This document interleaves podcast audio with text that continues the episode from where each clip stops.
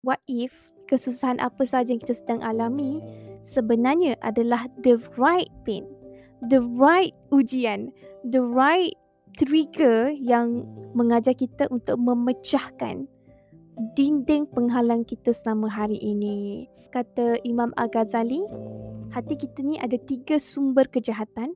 Jom kita sama-sama cek. Diari seorang wanita dibawakan khas oleh Sugar for Your Mind.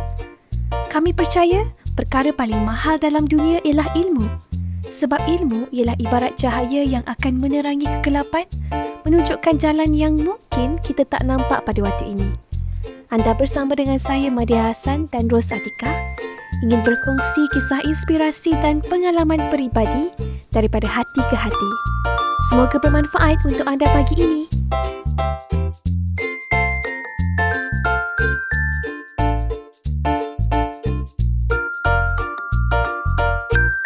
Hai semua, Assalamualaikum. Anda sedang mendengar Diari Seorang Wanita bersama dengan saya, host anda untuk minggu ini, Madia Hassan. Dan topik untuk minggu ini ialah tentang bulan Ramadan, uh, healing daripada kesusahan, kesakitan, kepayahan hidup. Kan Assalamualaikum. So minggu ini memandangkan kita berada hampir di penghujung Ramadan. Jadi pada terfikir why not minggu ini sebelum kita mulakan hari ini kita nak muhasabah diri sama-sama pagi ini. Kita nak lihat sesuatu dalam diri kita yang kita nak ubah sebab akhirnya kan apa yang kita nak dalam hidup kita ialah kita nak berjaya. Kan kita nak berjaya bukan sahaja berjaya dunia tetapi kita nak berjaya akhirat. Dan anda akan perasan Madia sedang live di TikTok. Alhamdulillah kan. Thank you so much siapa yang mendengar. So episod kali ini Maria buat uh, ringkas kan insya-Allah. Kita akan live uh, untuk maybe dalam tak sampai 30 minit. Jadi stay tune sampai hujung sebab insya-Allah kalau anda stay sampai hujung ada banyak benda yang kita boleh sama-sama muhasabah dalam diri kita. Kita boleh you know cari sesuatu yang kita mungkin selama hari ini sedang mencari. InsyaAllah. Alright, so hari ni pada nak ajak anda untuk sama-sama fikirkan tentang satu kesusahan, cabaran yang kita sedang alami sekarang. Sebab semalam Maria baru dengar satu podcast. My favourite podcast adalah antara yang Maria dengar hampir setiap hari ialah daripada Robin Sharma. So Robin Sharma beliau cakap kan apa cara untuk kita go through pain? Macam mana kita nak melalui kesakitan kepayahan? Sebab kita sentiasa ada kesakitan kepayahan yang kita alami all the time kan?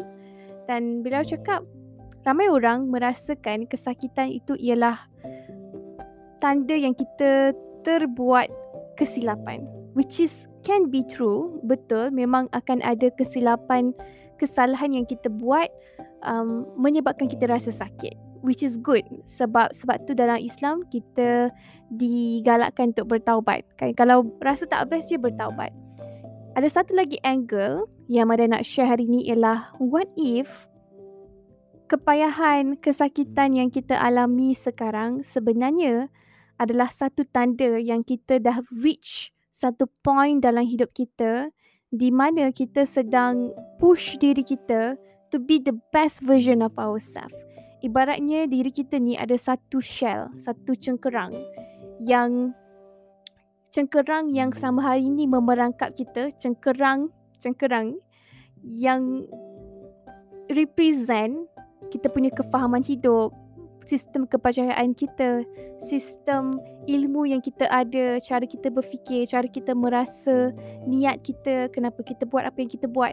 So all these things dia membentuk satu shell, shell, cengkerang luaran yang kadang-kadang kita tak sedar, cengkerang itulah yang menyebabkan kita tak boleh bergerak ke depan, kita terperangkap. Jadi akhirnya kita capai di satu tahap di mana yang kita rasa sakit ni ialah di mana kita perlu pecahkan shell itu. Kita perlu break the shell. Break the shell of our understanding. Memecahkan shell yang selama hari ini memerangkap kita. So saya nak ajak anda untuk sama-sama fikirkan. Masya Allah, thank you so much yang mendengar di TikTok. So apa yang Mada nak ajak anda untuk sama-sama fikirkan hari ini? Satu keyword. Honor your pin. Honor your pin. Honor your pin. Honor your pin. Maksudnya dalam bahasa Melayu, hormatilah kesakitan yang ada dalam diri kita.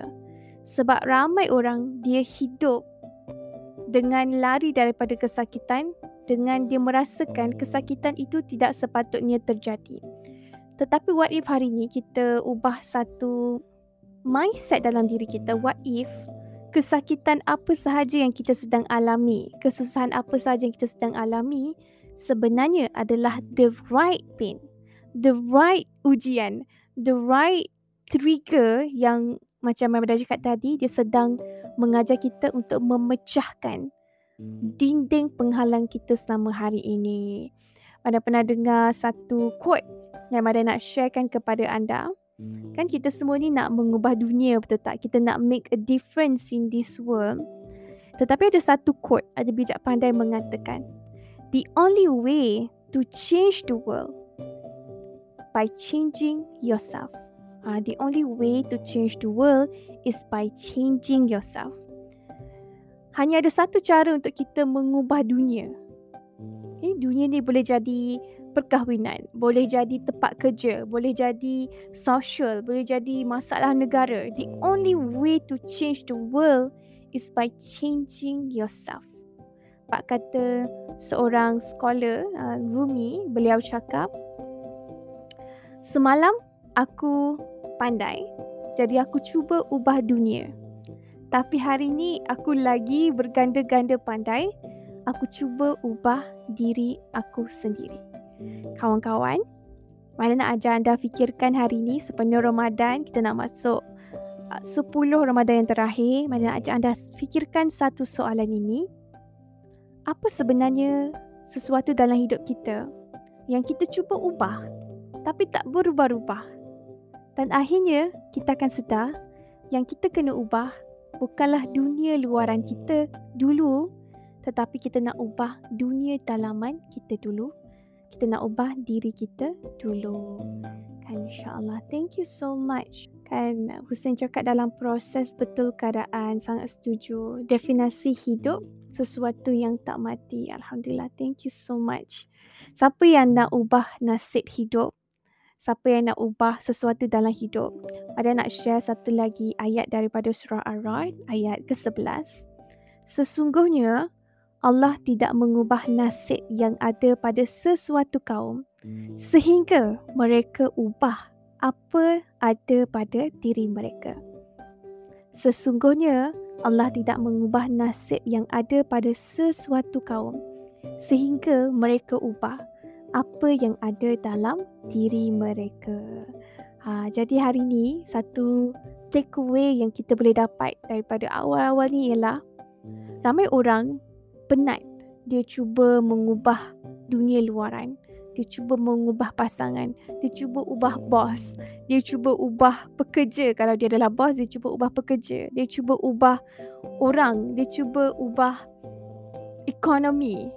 Tapi akhirnya kita akan perasan the only way untuk kita ubah nasib kehidupan kita ialah dengan mengawal dalaman kita bukannya luaran. Sebab kalau kita kawal dalaman kita, ni apa yang ada dalam diri kita, kita akan perasan ibaratnya macam kita baling batu dekat dalam kolam.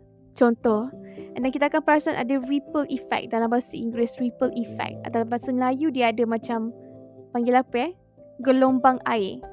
Macam tu juga lah hidup kita. Kita baling batu dekat satu kawasan je iaitu diri kita. And then kita akan perasan the whole world change. Gelombang tu dia akan mempengaruhi orang sekeliling. Kita ubah diri kita, kita perasan eh pasangan kita pun berubah. Kita ubah diri kita, kita perasan eh tempat kita, kerja kita pun berubah.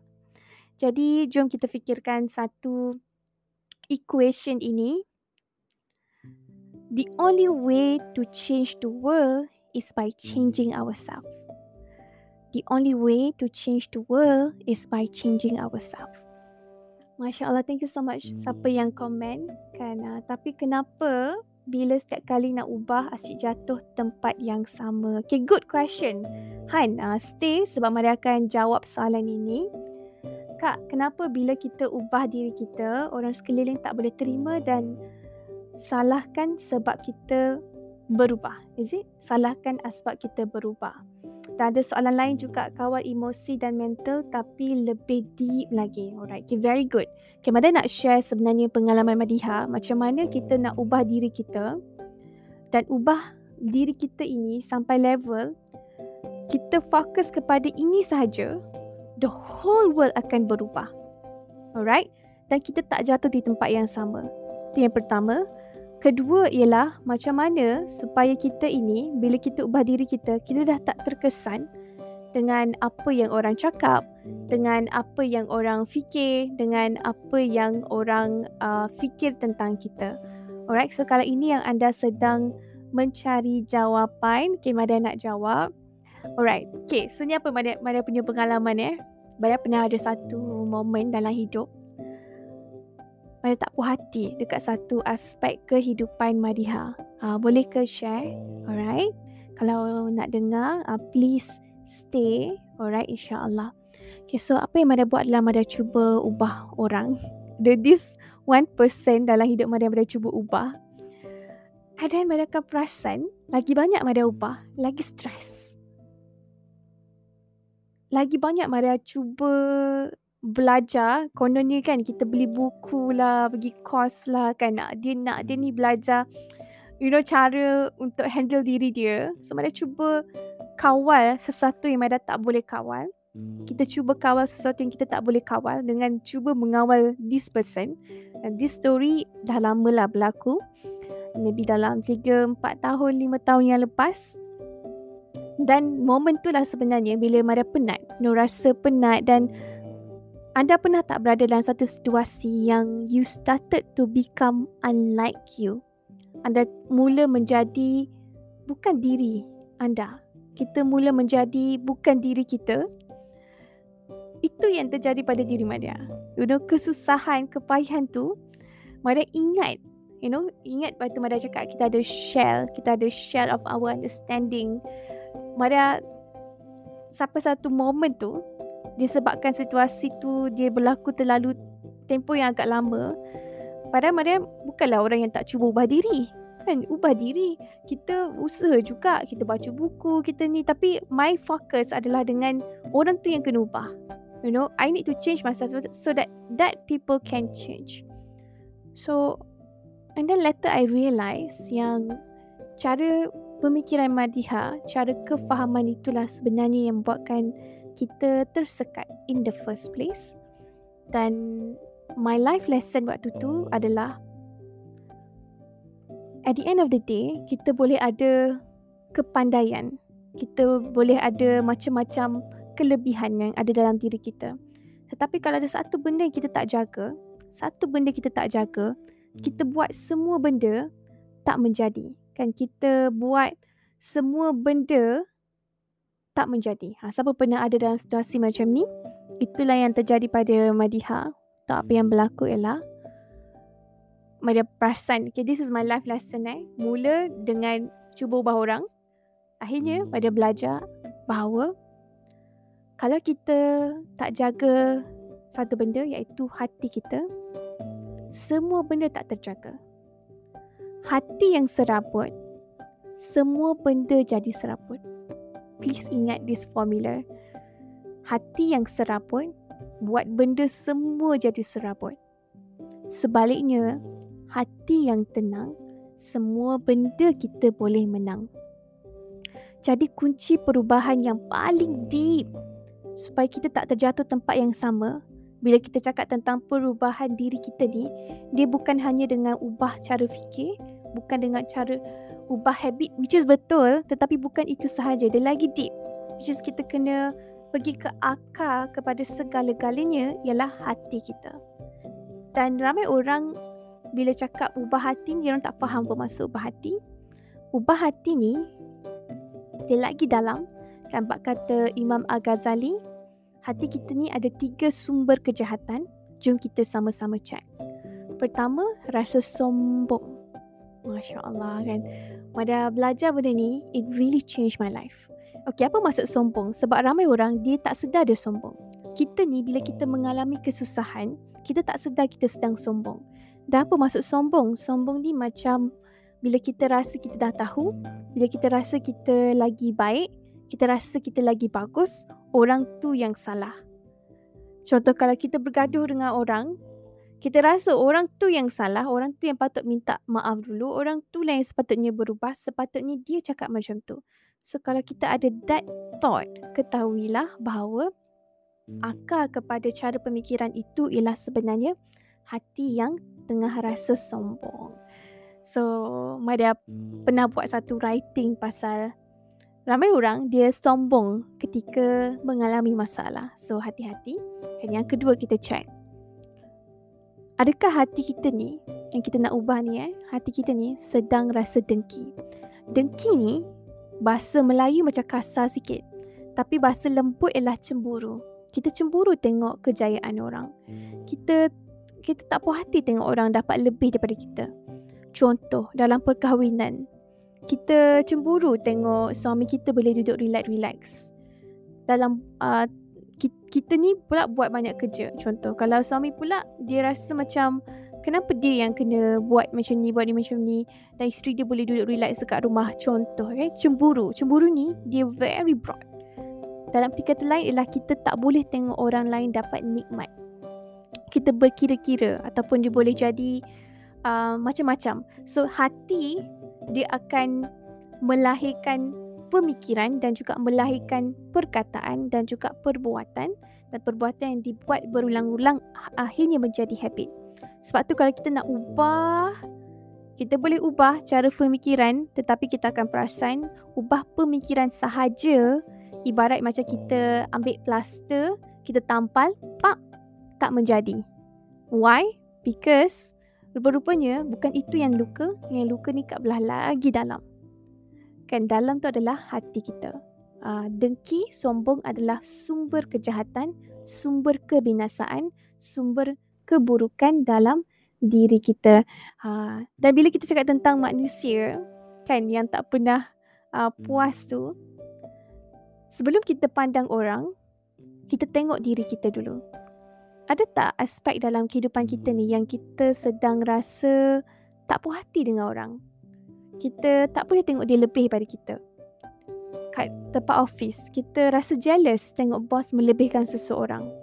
Ataupun kita tengok seseorang dapat kejayaan dan kita rasa tak gembira tengok orang lain dapat kejayaan ataupun kita ada dapat kenikmatan sesuatu tapi kita tak tak nak share dengan orang. Kita tak nak dia dapat kenikmatan yang sama.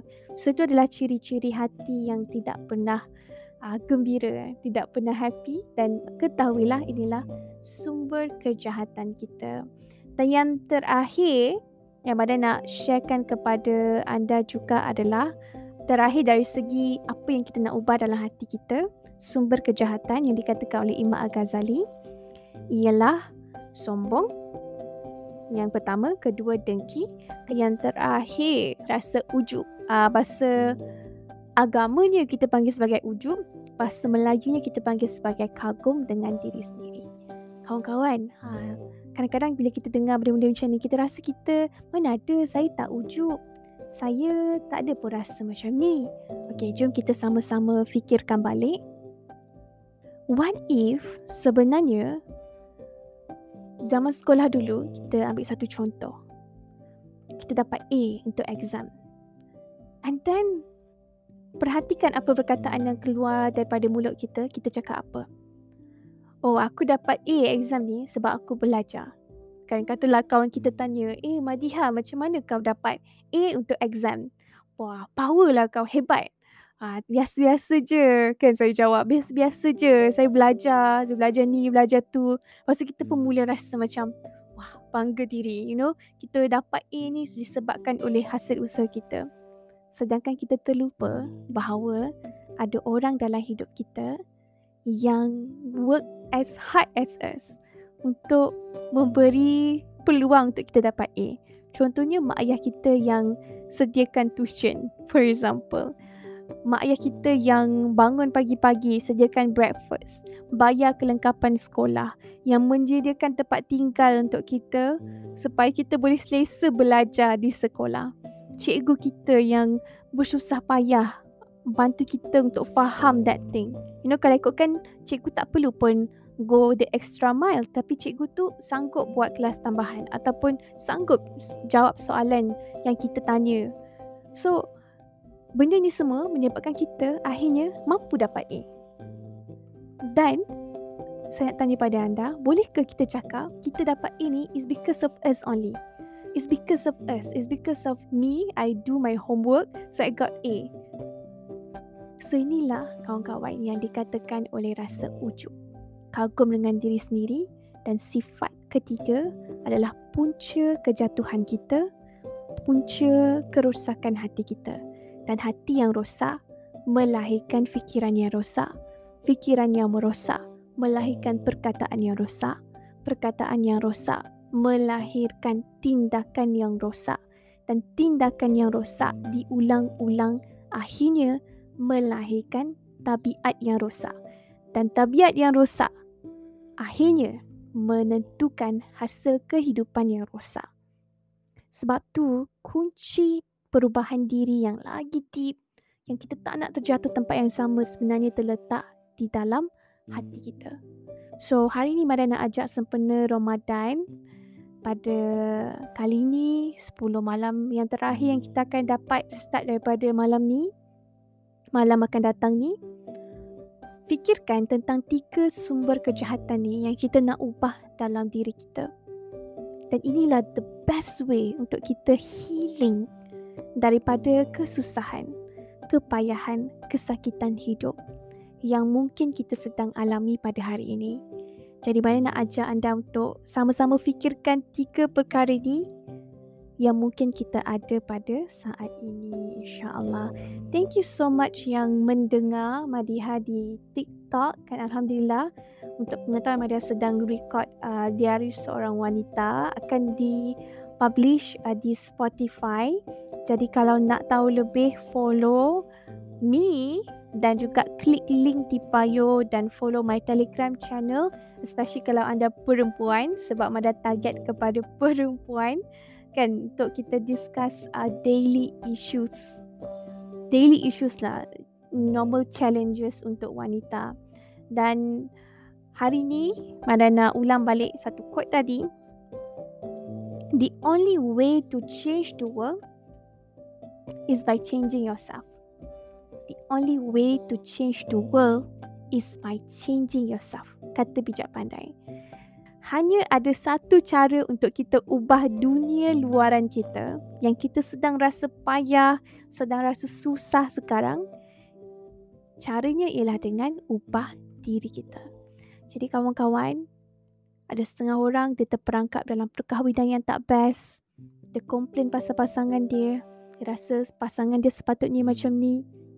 Ada setengah orang dia komplain pasal office dia, pasal bos dia, kalau bos komplain pasal pekerja, kalau kita komplain pasal ibu bapa, ibu bapa komplain pasal anak-anak, kat mana sahaja kehidupan kita yang kita sedang rasa susah, payah, serabut, menyerabutkan, mengsengsarakan kita, ingat satu quote ini, the only way to change the world is by changing yourself.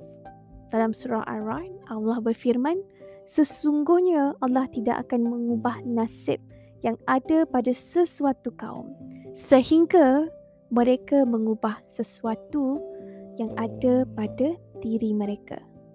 Dan sesuatu yang ada pada diri kita, okay, ini off screen eh.